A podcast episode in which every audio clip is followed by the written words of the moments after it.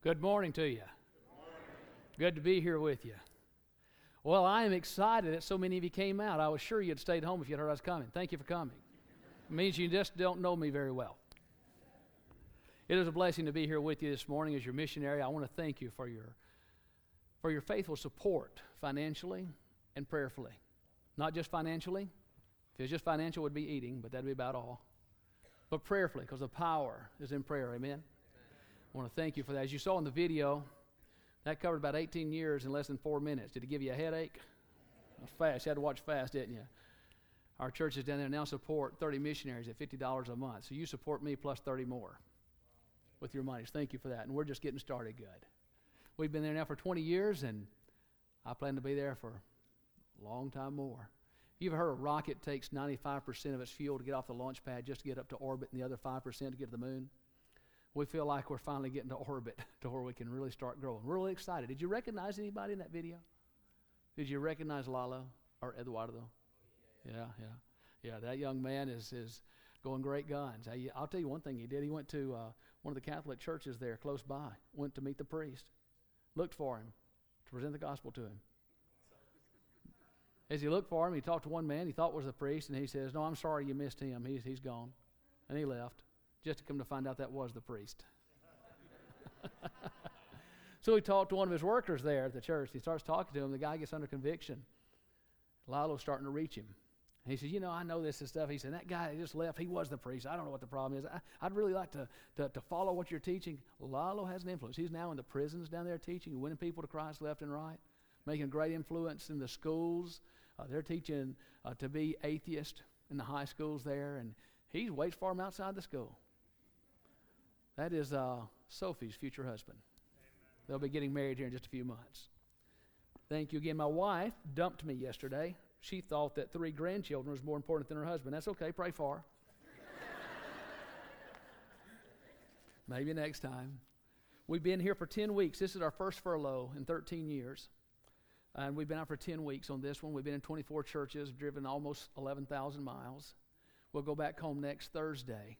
Um, looking forward to getting back home because when I got off that plane, I've got four more grandchildren waiting to visit. So we're excited about that. This morning, I'm going to ask you to just tune in for just the next 45 moments, 45 minutes, just a few moments.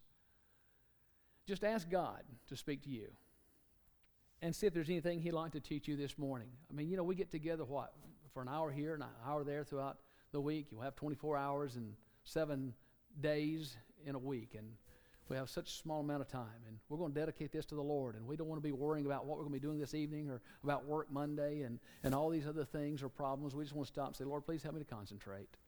And let me see what you have for me this morning. Speak to me. Let me be selfish this morning. Speak to me. Speak to me personally. And don't let me go home without being changed. Let's pray and ask God to do that, shall we? Father, I thank you again for this opportunity that we have to be together and to hear from you.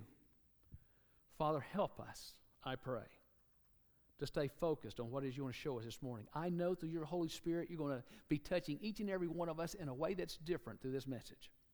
Thank you for that. Thank you for making it personal.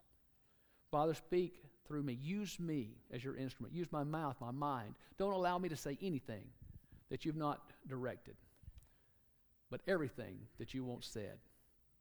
As I serve you, you don't serve me, Father. I'm an instrument to be used for your honor and your glory.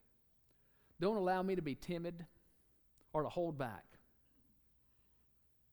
but to speak as if you were here yourself. Use me as only you can do. In Jesus' name, we pray and give you the honor and glory for it. Amen. Okay, saying that, let's get right into it. Well, I'm a missionary.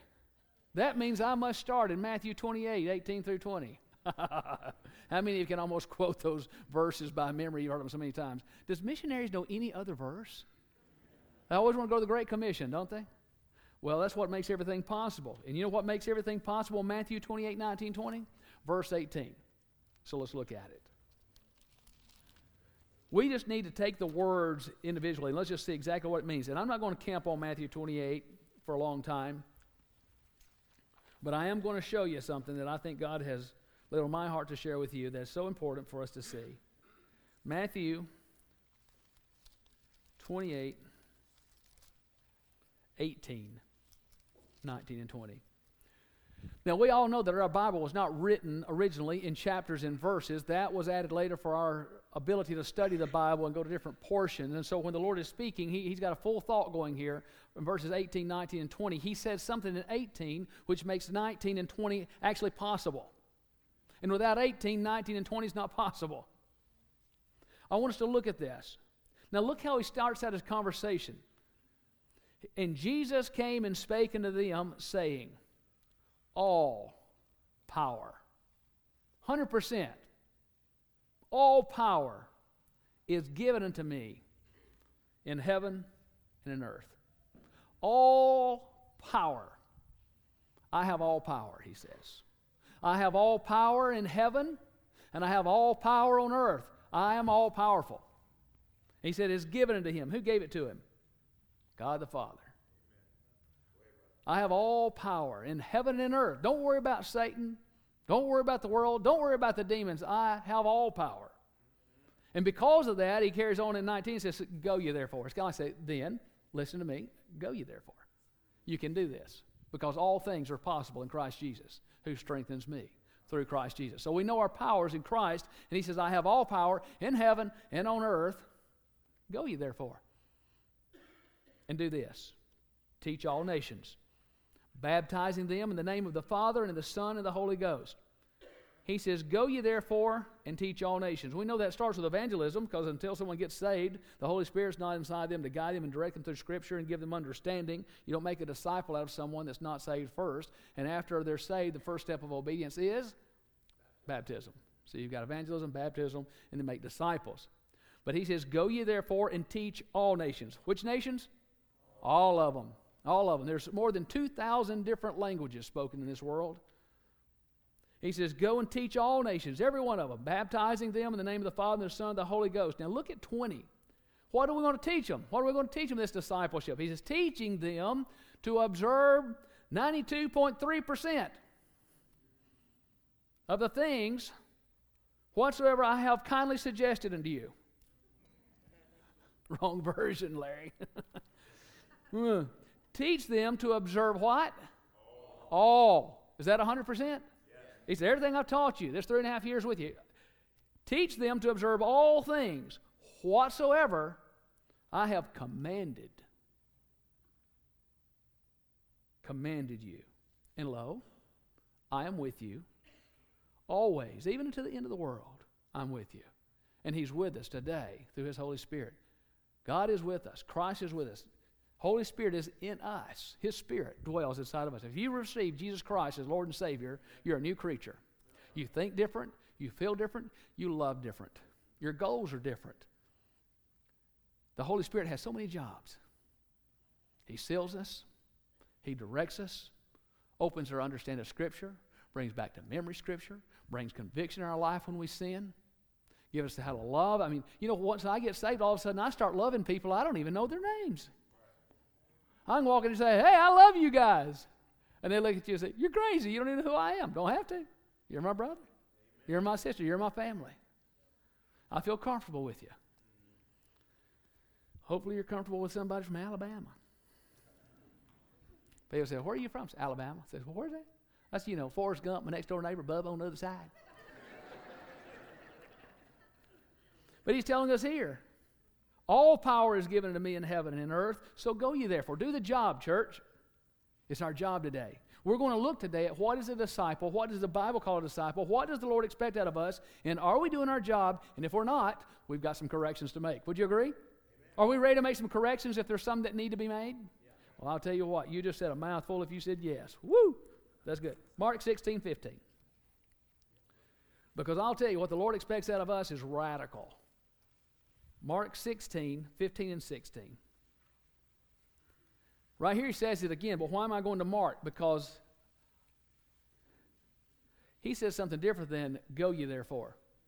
I've heard people say, hey, go and make disciples. You know, uh, I, don't believe you ought to evangelize. Uh, you know, I believe uh, you're either going to go or you're not going to go. And, you know, this Lord's got all figured out. And I said, well, just wait a minute. Verse 15 said, And he said unto them, and this is how Mark puts it Go ye into all the world Sounds the same so far. And preach the gospel. to every creature, to preach the gospel to every creature. He that believeth and is baptized shall be saved, but he that believeth not shall be damned. One way. God doesn't have a plan B and a C. He doesn't need one. Plan A works for everybody. You don't have to be at a certain intelligent level to be saved. You just have to be obedient and receive a free gift. God did it all. He sent His Son, Jesus Christ. He died on the cross for us. All we have to do is receive the gift. The gift is for everyone. It don't have to be your gift. It's a gift. Until you reach out there and receive Christ as Lord and Savior yourself, it's not your gift. It's a gift. But you can make it your gift because it is for everyone. If you receive the gift, then it becomes your gift. It's at the door and He knocks. He loves everyone. He doesn't will for anyone to die and go to hell, but for all to be saved. And that's why He says go to all nations. He didn't say go to these, but leave those others alone. Don't touch those. He loves everyone. He's merciful, long suffering. And He gives us a chance in this body. And we as a church have a job to do today, and that is to evangelize, make disciples, and we're to baptize. That's our job. Now, if we're not careful, we can lose that focus, and we'll start doing everything else in the church besides those three things. You know, I just heard statistics the other day by somebody just, just blew me away. I found out the other day, they said the statistics that was taken here in this last couple of years amongst all believers like ourselves, we call ourselves believers in Jesus Christ, uh, born again believers, in the church, only 5%. You remember this, Paul? 5% of the church today, only 5% have presented the gospel to someone just one time in their whole life less than 2% are involved in any kind of evangelical program that exists. Does it sound like the church today is doing the job? No, and they've called us to evangelize, but that's one of the hardest places to get people to go. And we'll use all kinds of reasons. It's too hot outside, or I've got things to do, or I- am not good at speaking, or I don't want to sweat, or I don't want to freeze. Uh, a ball game's on, can't miss that. It's my day off. Uh, it's not my gift. But it is a commandment. It is a commandment. To make disciples, pouring life into life. I, I, don't have to teach anything that I don't know, but I do teach what I do know, and the more I learn, the more I can teach. So I can do that. But fewer and fewer are making disciples. I went to a church, I won someone to Christ back in Alabama, and I went to their church. They were going to baptize them. It had been so long since they had baptized anyone in that church that they literally had to go and move the furniture and everything off the platform and uncover the baptistry and get it ready because it's been well over a year that that church had ever baptized anyone. We're not baptizing anymore. We're not evangelizing anymore. And we're not making disciples anymore. But man, we've got good on criticizing the leadership. Man, that must be a gift. That and sarcasm, because I see more of that than anywhere. Would you agree? We can come in, and if you don't have my donuts just right and my coffee just right, and bless God, if I don't have somebody to drive me from my car to the front door, I ain't going in. You've lost your focus. Well, I'm going to go in and check out this church and see what they got for me instead of going to the church and seeing where I can get involved and serve, where there's lacking and needing help to go in and help. I want to go be served. If your bathrooms aren't clean enough, I ain't coming back. Instead of volunteering to help clean the bathrooms because they're not clean. Focus is messed up. Why are we here? If I'm already saved and Jesus Christ has already saved me and, and, and I already got a home in heaven, then why am I still here in this body? And a lot of Christians do this. They say, you know, I know that I'm saved and I received Jesus Christ as Lord and Savior, and I know He's got a plan for me someday, and when He comes back, He's going to show me what. Wrong. You missed it again. He's got a plan for you now to, to evangelize, baptize, and make disciples. The angels have a job, and we have a job. Let me share something with you. When we received Jesus Christ as Lord and Savior, what happened immediately? Who came inside of us immediately? Who came in? Holy Spirit. And He came in and He sealed us. We're now adopted sons of God, aren't we? That's what the Bible calls us. We're adopted sons of God. We're also soldiers and we're servants. That means we're already in the family, aren't we? I'm in the family. I'm already son of God. I'm, I'm, I'm plugged in. And I am sealed until Jesus comes back to get me. You know what else I've got? I've got a manual here. I got a manual. You know, when you buy a car, you get a manual and you go inside and you find out what kind of oil to use and how many quarts to use and what grade to use and how often to change it. And if you don't, your motor goes kapoof, and then you wish you had a. Well, we got a manual, and we don't read it at the end. And when the Lord says, I'm going to come back, and, and you're going to have to give an answer, and sometimes we're going to go poof because we didn't read the manual. He's given us a manual. we learn how to use our accessories in that manual. But if we put that manual to the side, we're just going to bump right along and not know what happened when the car goes kapoof. We have a manual. We have a job. The angels have a job. We have a job. We have a job because God is so merciful. Our job is to go out and share the gospel to others. How many of you can raise your hand and say, I, I am so sad and so depressed that someone come to my home and presented the gospel and I received Jesus Christ as my Lord and Savior? I'm just disgusted. Anybody? Anybody can say, I wish they hadn't come to my house and presented the gospel. I really wish I hadn't got saved that day. What a bad day that was. Anybody not anybody not thankful for their salvation? Er, now, let me ask you this. How many of you here this morning that received Christ as Lord and Savior so thrilled that someone took the time and went past their comfort zone to share Jesus Christ with you and it changed your life and you're glad they did? Raise your hands. Amen. Amen. Now, don't you think there's other people out there waiting for us to do the same thing? Instead of closing the doors and say, This is our congregation, don't touch it.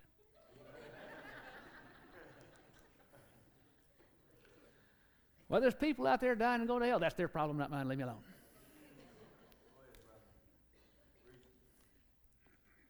All right, then. The Lord says we're to be disciples. Let's look at it in Matthew 16 24. What does it mean to be a disciple? What does it mean? Let's see what it means. Matthew 16 24.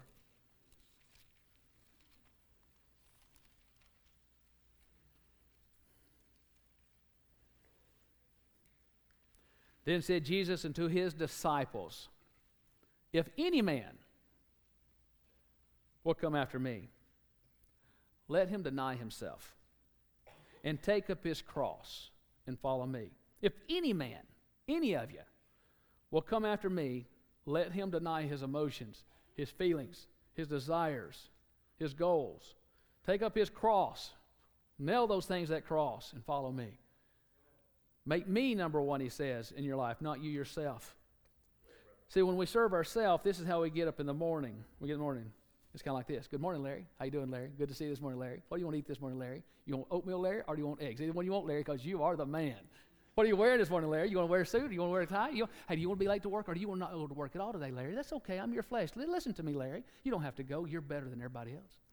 Just call in sick, Larry. What do you want to do? You want to stay home, or you want to go? All about Larry, the big number one. That's serving self. Where do you want to go to school? Where do you want to go to work? Where do you want to live? Where do you want to serve? Are you making your own plans or is God leading you? Or do we wake up and say, Thank you, Lord, for another day? Lord, I, I pray you'll use me today. And Lord, if you want to change my, Lord, if you want to change my, uh, um, Lord, if you want to change my agenda, go ahead. It's okay. You're afraid to let the Lord change your agenda. You're afraid He's going to send somebody to your office. You're going to have to share the gospel with for about an hour and get you off track for the rest of the day and can't get done, things done in time? No. Yeah. Many of us are afraid to smile or move right now because I said, that's me. Don't anybody know it's me. I, I tell you, there's times I'm afraid to tell the Lord, Lord, please, you know, take my day and use it how you wish. I'm afraid He won't let me complete my agenda. I've got these little check marks I want to mark off my little Franklin planner. You know, I got things to do. Sometimes we lose focus, don't we? He said, You want to be my disciple? I said, Okay, here, here it is in the manual. We all have a manual. Matthew 16, 24. He made it very clear. If any man will come after me, then let him deny himself. You got to deny yourself. Now let's look at the same thing in Luke 9 23. We'll look at his perspective on it. Let's see how he says it. Luke's 9 23. How did he put it? He gave us some more information here. Luke 9 23. And Jesus speaks again here, and he says, And he said to them all, talking to his disciples, If any man will come after me, sounds the same so far, let him deny himself, sounds the same so far, and take up his cross, sounds the same so far, daily, uh oh, and follow me. What did we just learn? Take up your cross every day. Make Christ your focus every day. But that just might mess up my agenda. That might mess up my plans. You know, you know, I've been looking forward to going to school over here or doing that or living in this country or having this job. And, and, and my job is to, to climb that corporate ladder And, and if I don't dedicate more time to my job and less to my family, I can't do that. In other words, we're married to our job and not our family. We won't go there this morning. Okay, I'll stop before you start throwing rocks at me. We're to take up our cross daily and let Jesus Christ guide us. As a Christian, we have a job to do, and our job is very simple, and it's three things. And if we are not careful, we'll, get, we'll start doing everything else in the church and not do the three things we've been commanded to do. It's, it's fairly simple if we're just willing to do it. But when we don't want to do it, we start making up excuses to why not. Because people, I find, do what they want to do. If they want to do it, they'll give you reasons why they ought to do it. If they don't want to do it, all the reasons why not, and hope that everyone understands. Did you know that the Lord said in His Word that He said when we die and we get to heaven, He says every one of us have to give an account to the Lord for what we did while here? That's talking about the works. About the commandments. The commandments we have given Him. Every one of us have to give the Lord an account for what we did on this earth. In other words, we have a job to do. Or we don't have to give an account for something if we don't have a responsibility. But as a church, we have a responsibility. And one of them here is to deny yourself and put Christ number one. We have to deny ourselves. We're all going to give an account. We read in the Bible there's five crowns going to be given out for the works we do. But this is temporary. The Lord also says in the Word, a thousand years is a day, and a day is a thousand years. Well, if one day of 24 hours is the same as a thousand years to the Lord, that means two hours is about 80 years long. So our life is about two hours in the Lord's eyes. And it's just the beginning because after this, we'll rule and reign with Him for a thousand years. And then after that, we'll be with Him forever in eternity. See, we're already in the family, but we have a job to do now, but we're here to do that job. That's why we're still here in this flesh. Amen, we're already in the family. We've already got a manual. We've already got a job to do. And there's crowns to be given for the works that we do and obedience. We have to give an account, and we're only lacking one thing. Did you know there's only one thing you don't have yet? That's your celestial body. You'll get that at the rapture. That's still to come. Why? Because you have a work to do in this physical body. That's why you don't have the celestial body yet, because we already have a job to do in the terrestrial body to speak to others, to share the gospel. That is the focus of the church. Would you agree? That's some cool stuff, isn't it? Now, Luke 14 27. Luke 14 27.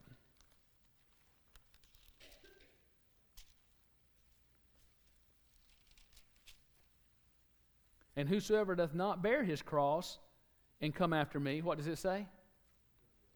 He cannot be my disciple. If you desire to be his disciples, then we're going to have to deny himself. And if we don't deny ourselves,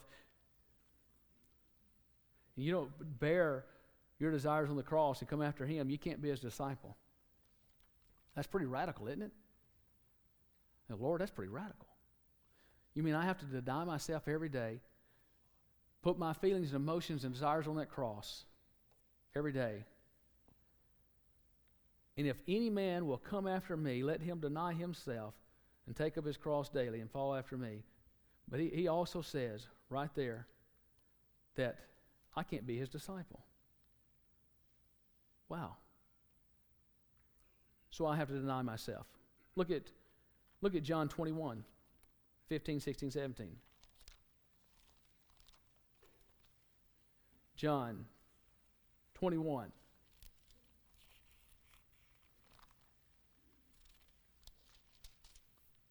Fifteen, sixteen, seventeen. So when they had denied Jesus, oh no, I'm sorry. So when they had dined, I'm sorry, I didn't say deny. I'm sorry, I said it wrong. So when they had dined, Jesus said to Simon Peter, Simon, son of Jonas, lovest thou me more than these? Peter, was one that always bragged about how he, how he loved Jesus more than the other disciples. Now, you know, remember Peter, when, when it went to the cross, you know, the other disciples ran earlier, but then he, he went onto the cross to see Christ as he gets to the point of being sacrificed on the cross and being whipped. You know, three times he was asked, you know, Do you know Jesus? And, and he denied him. No, I don't know him. Remember, he denied him three times? Remember where he was at? He was sitting around the coals of fire warming his hands with a group of people. He denied him. Well, here, Jesus went to the shore, called them off. He went back to fishing what he did before. He calls them back in. He comes in, and Jesus had built the fire and the coals and was fixing fish and bread on it. And then he asked the three questions, and right here it is. And he asked Peter, Peter, do you love me more than these? Because Peter always bragged how he loved him more than the others. He said to him, Yea, Lord, thou knowest that I love thee. He said to him, Feed my lambs. Feed my lambs. In other words, if you love me, then be a doer. Feed my lambs. He didn't say, Do you love me? Well, show a little more emotion there, Peter. Come on, man. Give me a smile. He said, Then feed my lambs. That, that's a work, isn't it? Now look in 16. He said to him again the second time, Simon, son of Jonas, lovest thou me? And he said to him, Yea, Lord, thou knowest that I love thee. He said to him, Feed my sheep. Same answer. Let's get to work, Peter. Then he said to him the third time, Peter denied Christ three times and heard that cock crow. And right here, when Jesus asked him the third time the same question, brought him right back to the coals of fires where he denied him, right back to the group of people where he denied him, and he asked him three times, just like three times he denied, three times, Do you love me? And old Peter remembered that. And he says right here, and he said to him the third time, Simon, son of Jonas, lovest thou me? And Peter was grieved because he said to him the third time, Lovest thou me? He knew what he was doing. And he said to him, Lord, thou knowest all things. Thou knowest that I love thee. Jesus said to him, Feed my sheep. Same answer. Love is a commitment, not just emotion. There's emotions in love, but it's a commitment. Love is being committed. If you love me, obey my commandments. John 14, 15. John 14, 15.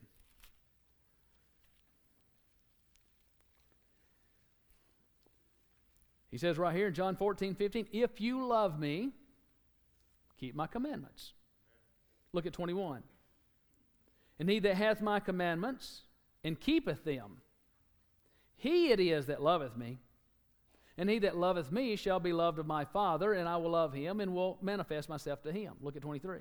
And Jesus, uh, Jesus answered and said unto him, If any man love me, he will keep my words.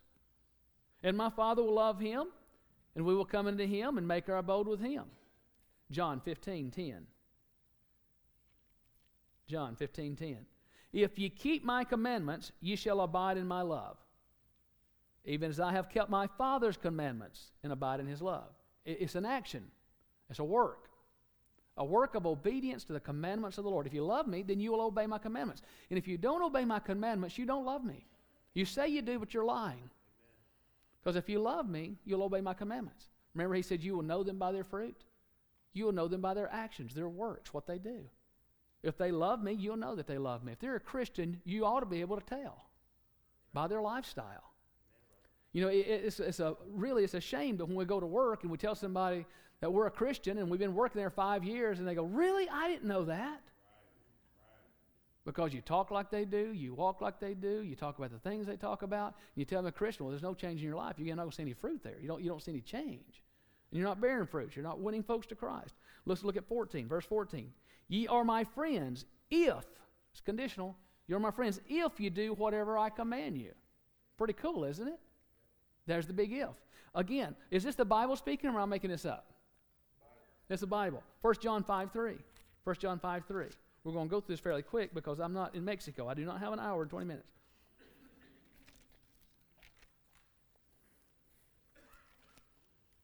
First John 5 3. What is a disciple? For this is the love of God, that we keep his commandments. And his commandments are not grievous. Pretty cool, isn't it? So we have learned now to be a disciple, we have to deny ourselves daily. Every day, we have to deny ourselves daily and hang our desires and emotions on the cross. Say, Jesus, what do you want of me? Because I'm your servant, you're not mine. We're not here playing the game of Monopoly to buy houses and hotels. I like to use that. You know, because if we're only here like two hours in God's eyes to be about 80 years old, many times we get all caught up in the game. We pull this box called Monopoly down out of the closet and we'll sit down and divide out the monies and we see how quick we can make the other go bankrupt, you know, and, and buy all the houses and all the hotels and all the lands. And when we're done playing that game in about two hours, we put all the pieces back in the box and put it back on the shelf. That's exactly how this life is. We come in here naked, we're going to go out naked. And at the end, whatever we have either goes to our kids or the government, and they'll say, Thank you. And then the Lord says, Now let's talk face to face. Did you do what I told you to do?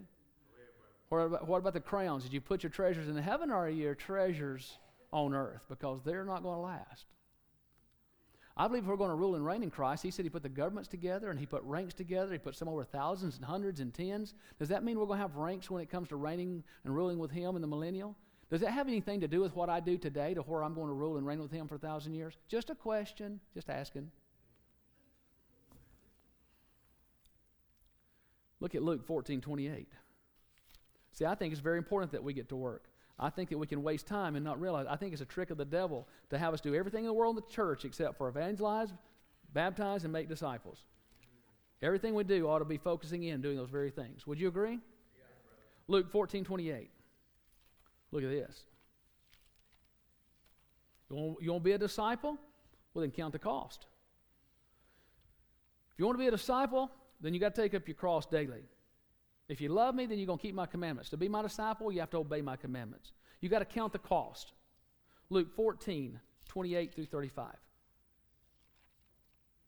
Now that you're there, I'll get there too. 14, 28 through 35. Now look at this parable. I love the way Jesus says this. For which of you, intending to build a, a tower, setteth not down first and counteth the cost, whether he have sufficient to finish it? In other words, you're not going to plan to build unless you make sure you have the funds to finish what you're going to build. So you can finish what you start. 29. Lest happily, after he hath laid the foundation, is not able to finish it, all that behold it begin to mock him, saying, This man began to build and was not able to finish. we practice that daily in Mexico. 31. Or what king going to make war? He brings another subject. He said, well, let's talk about this one, number two. Or what king going to war against another king setteth not down first before going out there, and consulteth whether he be able with ten thousand that he has to meet him that comes against him with the twenty thousand? Or else, while the other is yet a great way off, he sendeth embassage and desireth conditions of peace, so they don't have to go to war. He give them two examples, and he stops and says, Okay. So likewise, that means now let, us stop and let's talk. Whosoever he be of you that forsaketh not all that he has, he can't be my disciple. Is that not radical? I have to die to my desires every day. I have to follow his commandments every day. He says, Count the cost. What it's going to cost you to be a disciple. Before you step up, count the cost. It's going to cost you. If you serve me, going to have tribulation and persecution in this world. World's going to hate you, and a lot of your family's not going to have anything to do with you anymore because you're living for Christ. And they're going to say you're radical and you don't have a balance in your life. And, and what are you doing walking off from your job and leaving everything you got? I was criticized that way from my, my father in law. And to this day, he said to my son the other day, he's, he's a firefighter and an EMT, and he told him, I'm glad you got your head on straight out of all of them. Wait till he hears what he's going to hear in two weeks from now. Guess he lost his head too. I love it. Too bad I can't be a fly on the wall to see that. I'd love it. Count the cost. John 14, 15, 21, 23, obey my commandments.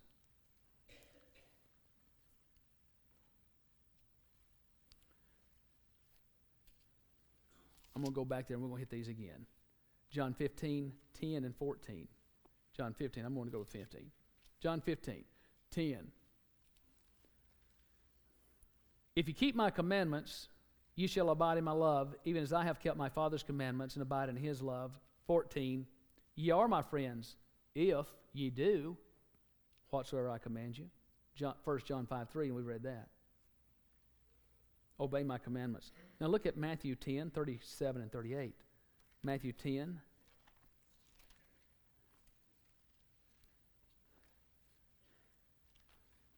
This is good stuff, isn't it? I mean, I don't really like all of it, but uh, it's good stuff.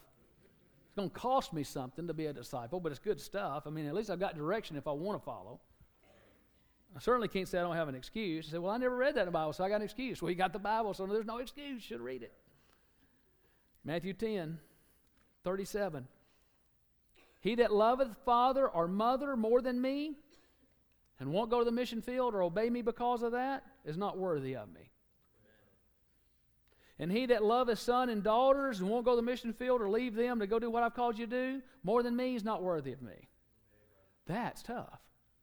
If you love your job and your profession and your money and your desires and your plan in life more than doing what I've called you to do, you can't be my disciple.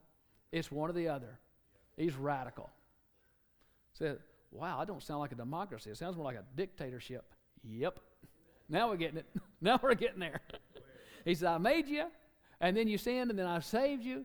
I've made you, then I bought you. We don't have no rights. We don't have no rights. Look at, look at 38. And he that taketh not his cross, we've already talked about that, and follows after me, he's not worthy of me. Amen. Wow, Lord. You know, if, if you're saying I'm sitting here in church, I've been saved for 15, 20 years, and I mean, I'm coming to church, I'm faithful. If you're not a doer of the word, you're not worthy of me. That's tough. Look at Luke 14, 26. This is to be a disciple. Luke 14, 26. I'm feeling the pressure. Yeah, I got to get with it, Larry. Speed it up, buddy. We want to do like down in Mexico. Andale, andale, arriba, arriba, andale. We'll to get up like old Speedy Gonzales. I'm getting a little too slow right now, right? I never knew what that meant as a kid. I used to watch Speedy Gonzales. You ever watch that? They'd say, arriba, arriba, andale, andale. And he said, what in the world is he saying? You know what he's saying? Get up, get up, let's go, let's go, get up, let's go. Church, arriba, andale. Luke 14, 26. If any man come to me and hate not his father and his mother and his wife and his children and his brethren and his sisters, yea, his own life also and his agenda, he can't be my disciple. Wow. That's pretty extreme, Lord. When I get down there and I teach folks in our church, and, you know, I'm down there in a heavy Catholic country. I can't tell you the times that folks made a decision receive Christ as Lord and Savior, go home, just find their clothes packed in a suitcase on the front porch. You get baptized, don't come back to this family. You're dead to me. And that's why folks don't get baptized real quick down there. It might be six months, two or three years, six years. Because once they get baptized, they're giving it all up. Count the cost. We don't have to pay that price here, do we? We tell somebody to get saved around here, they go, hey, man, that's great, that's wonderful.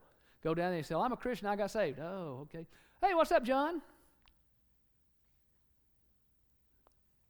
That's what you get down there. You, you would actually think I'm a Muslim down there sometimes. What are you doing down here, gringo? Oh, I'm missionary. Ah, oh, oh. Don't talk about it.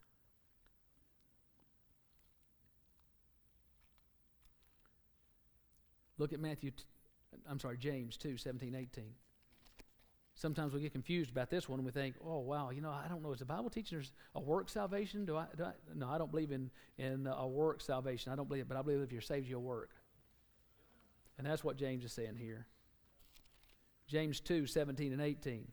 He's just simply saying this in James 2, 17, 18. Even so, faith, if it has not works, it's dead, been along. Yea, a man may say, Thou hast faith, and I have works. Show me thy faith without thy works. I will show thee my faith by my works. My works of obedience to the commandments that the Lord has given me to do. I don't take it as a suggestion or a kindly thought. He says, If you don't, you can't be my disciple. And you're not worthy of me if I'm not number one. And if you don't die to yourself and put me number one on your agenda instead of your own agenda. You're serving self. You're not serving me. Don't act like you do. You can't have it both ways. You can't serve the world and me and be my disciple. And you're not worthy of me. I died for you. I made you to be a part of the family. I made you to love me and me to love you and have a relationship. Not for you to go and say, It's my life, leave me alone. That is not why I made you. I made you to be a, bro- a brother with one another. I made you to be part of the family. I've made you to have a relationship, a love relationship. Not for you to say it's my life. It is your life, but you don't have any rights. You was made for the purpose of loving and having a relationship with the Father. How many of you as parents would love to have a relationship with your kids and they come in the morning, you sit down, you fix them breakfast. Hey, son, I'm so glad to see you this morning. How'd your day go last, or how'd it go last night? I, I hope you enjoyed the breakfast that I made for you. I love you. You know that, don't you? Where's car keys? Out the door he goes. Hey, you gonna be back this evening? Can we sit down and talk just a little bit? I just kind of want to know how things are going in school. You know, I love you, so I want to have a relationship with you, son. You don't come home after school. You don't come home that evening. About one o'clock in the morning, you hear the door open and close, and he goes to his bedroom, close the door. Just to repeat the next, the same thing the next morning. Oh, thank you for the home. Thank you for salvation, but I don't need a Lord or a relationship. Does this hurt? Y'all want me to stop now? Well, good, because I still got another 10 minutes. Look at James 1 22. But what's nice is in 10 more minutes it'll be over. you go, oh, I'm glad it's over. Uh, James 22, James, I'm sorry, James chapter 1, 22 through 25. But be ye doers of the word, not hearers only. What does he say about being a hearer only? Deceiving your own selves. For if any man be a hearer of the word, and he's not a doer, and he, he's like unto a man beholding his natural face in a glass. For he beholdeth himself and goeth his way, and straightway forgetteth what manner of man he was. But whosoever looketh into the perfect law of liberty, and continueth therein, that continueth therein, he being not a forgetful hearer, but a doer of the work, this man shall be blessed in his deeds. How many of us can say we've been saved for many years, and I don't feel like God's anywhere to be around? I don't feel like I'm blessed in my life. Where is He? I'd have to ask you, well, where is He? Where is He in your life? Because He says here, those that are doers of my word will be blessed. And if we're not blessed, maybe the problem's with us. I don't think God's lost. I think He knows right where He's at. I mean, I hear we get lost sometimes. So I'm trying to find myself. I want to say, look in the mirror right there. You're right there. Look. I'm trying to find myself. Lord says, find yourself in my word. Find yourself with me. I love you. God does not want to be a dictator to beat us up and hurt, hit us over the head. He, he wants us to have a loving relationship with Him. He wants to bless us. But He said, I'm not going to bless a disobedient child. Do, do, you, do you bless your children when they're disobedient? When you tell them to do something, they yell at you, No! Do you Oh, bless your little heart, you sweetie pie. Is that what you do? There you go. Bedroom. Do we discipline our children disobedient or do we bless them? And they say, Oh, sweetie, don't do that. And they go, Oh, bless your heart. But we expect God to do that. Don't talk to me, I'll talk to you. When I need something, I'll call you, God. but, I, but your word says you're going to bless me now. Now, I'm going to proclaim the word here, and the word says now, you, I expect my blessings. We got to be careful. We're provoking him. It's good stuff, isn't it? Be doers of the word, not hearers only. So, to be a disciple of the Lord, what, is, what does God's word say about being a disciple? Well, first, you have to take up your cross every day. You have to deny yourself. You have to love me more than yourself and the rest of the things of the world. You got to count the cost, know where you're going, understand what I expect out of you. I want 100%. I don't want just a little bit of you. Uh, like that little boy said to his daddy when he was out there at the park one day. I was watching him, his little boy come up, and uh, he, I guess he saw this on TV, and he comes to his daddy and says, Daddy, he's probably about two, three years old. Daddy, you want a piece of me? You want a piece of me, Daddy? And his daddy opened his arms up at him like he says, I want all of you. And he comes running to his daddy and jumping in his arms, and he'd just giggle and laugh, and his dad rolling, and he'd back up, and he's just out in the park, you know, it was over in Iowa. And he backs up in the park again, and he goes to his daddy, and he's giggling, and he finally gets his composure, and he says, Want a piece of me? He kept repeating it because he knew what came after. His dad, every time look at him, open his arms and says, I want all of you. Sound familiar?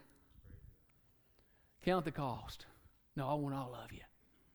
I want 100% of you. Count the cost. If you don't hate your mother and your father and your job and your career more than me, you can't be my disciple. You're not worthy to be my disciple. And if you love me, then you will obey my commandments. Love is obedience in following his commandments. Not whatever work I want to create for him, but the works he has created for me to do. And my work is to evangelize, baptize, and make disciples. And if I'm doing everything besides that, I've missed the mark. And I'm wasting time. And I might be playing Monopoly, and it's not too late to put that baby back in the box. Would you agree?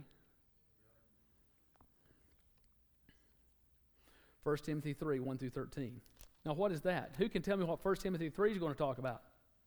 Anybody know? You go ahead and talk. Anybody? Anybody remember that one? That's the qualifications to be a leader. That's right. Bus driver. No, what is it? Leader?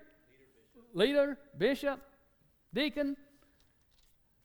Can, can, can, I get us to just look at some words real quick and we're going to finish with this. This is where we finish, okay? Oh, yes, this is where we'll finish. Time is running out. But hey, I'm still on time. I'm doing good, brother. I'm not going to lose my support, right? Okay, thank you. Appreciate it. You know, sometimes I go five over. They say, you want to keep your support, you better be done on time. Hey, you think I'm kidding? I've been told that more than once, buddy. I've been told when we're done, they're going to get up and walk out, and you can close up if you don't finish up. I, but I have been told if you don't, if you want your support, you'll be done on time. but a fear in a missionary. 1 Timothy 3 1 through 13. This is a true saying. If a man desires the office of a bishop, he desires a good work. If you're sitting here this morning and you desire the office of a pastor or leadership, missionary, the Lord says you desire a good work. He says, oh, it's a bad work. Ooh. He says, a good work you desire. That's a good thing. It's not bad of you desiring that. Well, if I messed up, you know, could that be the devil just trying to get me off course? Devil ain't going to call you to ministry. Never has. God's not going to call you to ministry. I mean, God's not. God will. Devil won't. If you desire it in your heart, the office of a bishop, he said, you desire a good thing. But now look at verse 2. A bishop then must be. There's the key. He didn't say, a bishop then must become future. He said, it must be right now present. He said, This is the lifestyle because everyone has been called to this lifestyle. And if you desire the office of a bishop, a pastor, leadership, then this is what you must be right now. Not, I'll put you in that position, that's great, and we're going to start training, and in two or three years you'll be there. No, right now. He said, You're not qualified if you're not here right now. A bishop then must be. If that's the desire you have, the great. Let me show you what you must be right now blameless, the husband of one wife, vigilant, sober, of good behavior, given to hospitality, out to teach, not given to wine, no striker, not greedy of filthy, filthy lucre, uh, money, but patient, not a brawler, not covetousness. One, look at four, one that ruleth well his own house. That's present tense. One's already got his house in order, biblically. The way God explains it in his word, to have the house in order. Have your finances in order. One that ruleth well his own house, having his children in subjection with all gravity. In other words, they're following God's plan. The man is the, the head of the house. And I know when you get a carnal Christian man, the head of the house, it's chaos because he wants the wife to serve him and his fleshly desires instead of him following God's word and teaching her God's word. And then the children, it's much easier for a woman to follow an obedient man to God's word than to be show respect or have respect or to follow a husband that's supposed to be head of the house when he's carnal. Much easier to have respect for a man that's respectable. But God did not ever ask man to just be, do his own thing. He says, You follow me. We're under Christ. The woman is under the man, but that man is following Christ and loving that woman, will give his life for that woman and teach her God's word. Now, there's not a woman that I know of that would have a hard time following a man that's her husband that has that attitude and desire and love and following God's word. And the children obey the mom and the dad. Now, you have your family in order. You have your children in subjection with all gravity. You're teaching them the Word. That's, our, that's what the Bible commands us to do in our homes. You want to be a deacon? You can start verse 8 and read practically the same thing as you go on down through 13. Pastor, same thing. Then you must be, have this in order. Because everyone in the church has been called to do it, but those that aren't, no. Remember in Acts over there when they had problems with, with, the, uh, with the ladies, they needed to feed the, uh, help me here, I'm losing the English word here, uh, viudas. Uh, somebody speak Spanish also? Viudas. The uh, widows, the widows needed help. They said, go find me seven men that's already got good report amongst you. Because we're not going to leave the word to do that. Go find you seven men of good report and full of themselves. No, I'm sorry, full of the Holy Spirit. Those are the men. Ones that already are, already practicing, that have good report amongst you. Go find seven men that are doing it. Not say, oh, I can do that. Uh, give me three or four weeks. I'll, I'll get started. No. But look at five. It's in parentheses. For if a man knows not how to rule his own house, how shall he take care of the church of God? If you're not living it, then how can you teach the people? Because in the church, you're teaching them how to live a godly life and, and how to obey God's word in the family. How can you go teach somebody something to do that you're not doing yourself? And they says, Well, I, I, do, I do that. Well, that's great. Well, I started yesterday, but I do it now. Look at verse 6. Not a novice, not started yesterday, months ago. Not a novice, lest being lifted up with pride, he falls into the condemnation of the devil. Moreover, he must have a good report already. It's, pre- it's all present tense of them which are without, lest he fall into reproach in the snare of the devil. Likewise, must the deacon be grave, not double tongued, not given to much wine, not greedy of filthy lucre. It starts going pretty much saying the same kind of stuff. Look at 11. Even so must their wives be grave and not slanderous, sober, faithful in all things. See, you got to have your house in order. Now, the Lord says everybody in the church ought to have their house in order. Every one of you ought to give your life to the Lord every day, afresh. Every one of us ought to have a devotion is the number one thing we complete today, not washing the dishes or cutting the grass. It, it, it's our walk with the Lord. It, we can't lose our focus. He says, if you don't make me number one, you can't be my disciple. He said, this is where it's got to be. This is where it's got to be. That's pretty cool, isn't it? Amen. That's pretty good. Let me ask you then. You know, we're not going to read these scriptures because you know them very well, but Matthew 6, 24, James 4, 4, 1 John 2, 15 all says you can't serve God in the world at the same time. It's one or the other. Count the cost. Make a choice. But when you go to 1 Timothy 3, we say, these are qualifications to be a pastor. He said, No, that's a qualification for every believer, and if you're not doing it, don't consider it.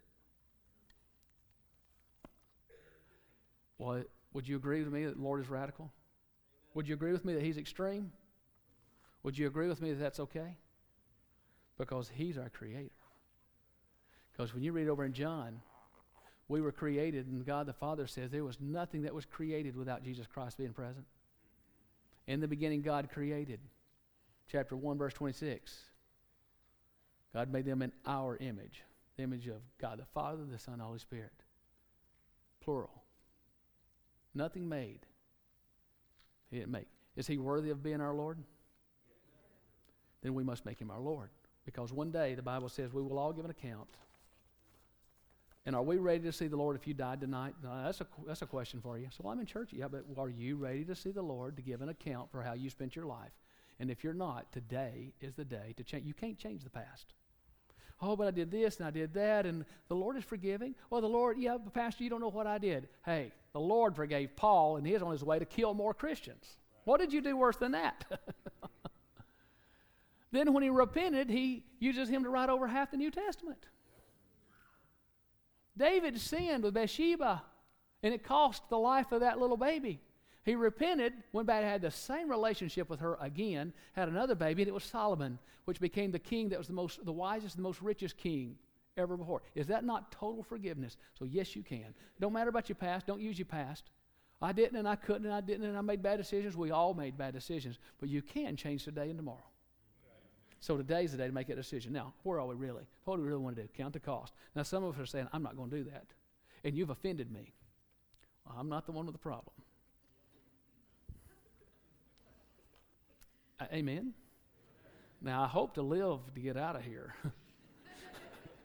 if there's some bodyguards around here, I'd really appreciate it. I mean, you notice I used a little wisdom and I didn't walk in here and say roll tide. You notice that? Now, that was dumb, wasn't it? I had to say that. I got to lighten it up a little bit. All of you look like you're about ready to grieve and die over here. Decision making time.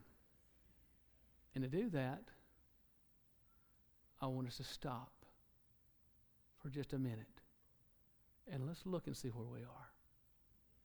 Where are we? We're going to pray now, and we're going to make personal decisions between us and the Lord, not between you and me and the Lord, between you and the Lord. And we're going to pray now. Let's all bow our heads and close our eyes. Father,